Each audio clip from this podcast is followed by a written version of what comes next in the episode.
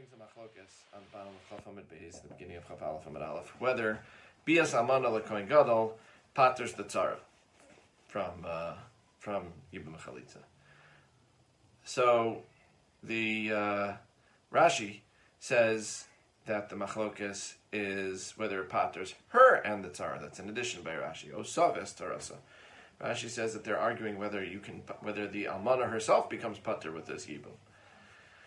So the Maharsha is not happy with this. The Maharsha says, I would not have said that. The Maharsha says, it, it's, it should be Pashut that she's Pater, um, because Kedushin's Tofsin by Chav Elavin. Everybody agrees to that. Kedushin's Tofsin, well, not everybody, but we paskin Kedushin's Tofsin by Chav Elavin, in by Elam Vasei.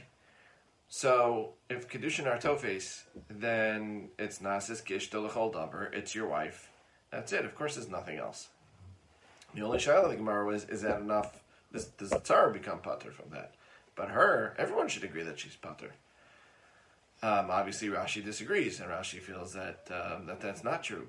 That maybe she, even though you did yibum um, to this chaybilavin or chaybilavase, still you'll need a chalitza, like uh, the Achronim explained, because it'll be just like a maimer done or whatever. It's not a good. It's not a good. Uh, since there's no mitzvah yibum midaraisa, so it's not a good kinyan for as far as Yibam is concerned, and uh, and you'll still need chalitza. So anyway, the Maharsha says he would have thought that you don't need that is pashut that the Almana herself does not need anything else. She just needs a get.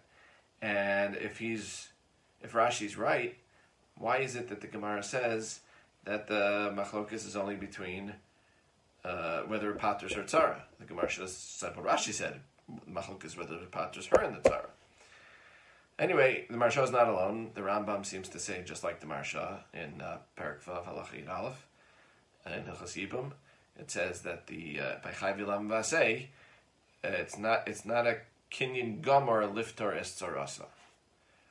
That that's not a full kinyan to pater the tzar. It sounds like she is pater. It's a somewhat of a kinyan. She's pater.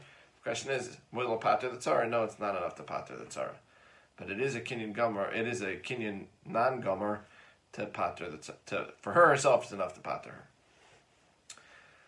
Okay, so the kind of aim on the Maharsha asks that uh, uh, like a seemingly obvious question that how does the Maharsha read the Gemara? You, the Maharsha just told us that if kedushin or tofes, then for sure you don't need anything else for that woman. It's the only child that's the tzara. Okay, well the Gemara's proof is that there's a price that says v'im ba lukano, and therefore she doesn't need chalitza. Okay, so um, in Baal Lukano just means a kinyan is uh, Kedushin's Tofes. Well, Marshall told us that's of course Kedushin's Tofes. That's not Shaila. So in Baal Lukano sounds like it's trying to tell you in Lukano since that there's a kinyan, there's no there's no need for anything else, and everything's done. Um, and according to the Maharsha, that nobody disagreed that there a kinyan would work. Um, so uh, to answer that question, I just think the most geschmack answer you'll see out there is the Rashash because the Rashash says that if you look in the Brisa that the Gemara is quoting, the Tosefta, um, it says Vimbalu kanu upatru es um, So he says that um, the Gemara was just missing the words v'chule, or the printer got it messed up, but it was quoted the first two words, but it, it, it's the next words that it the tzaros. Um, so that's really the eye of the Gemara.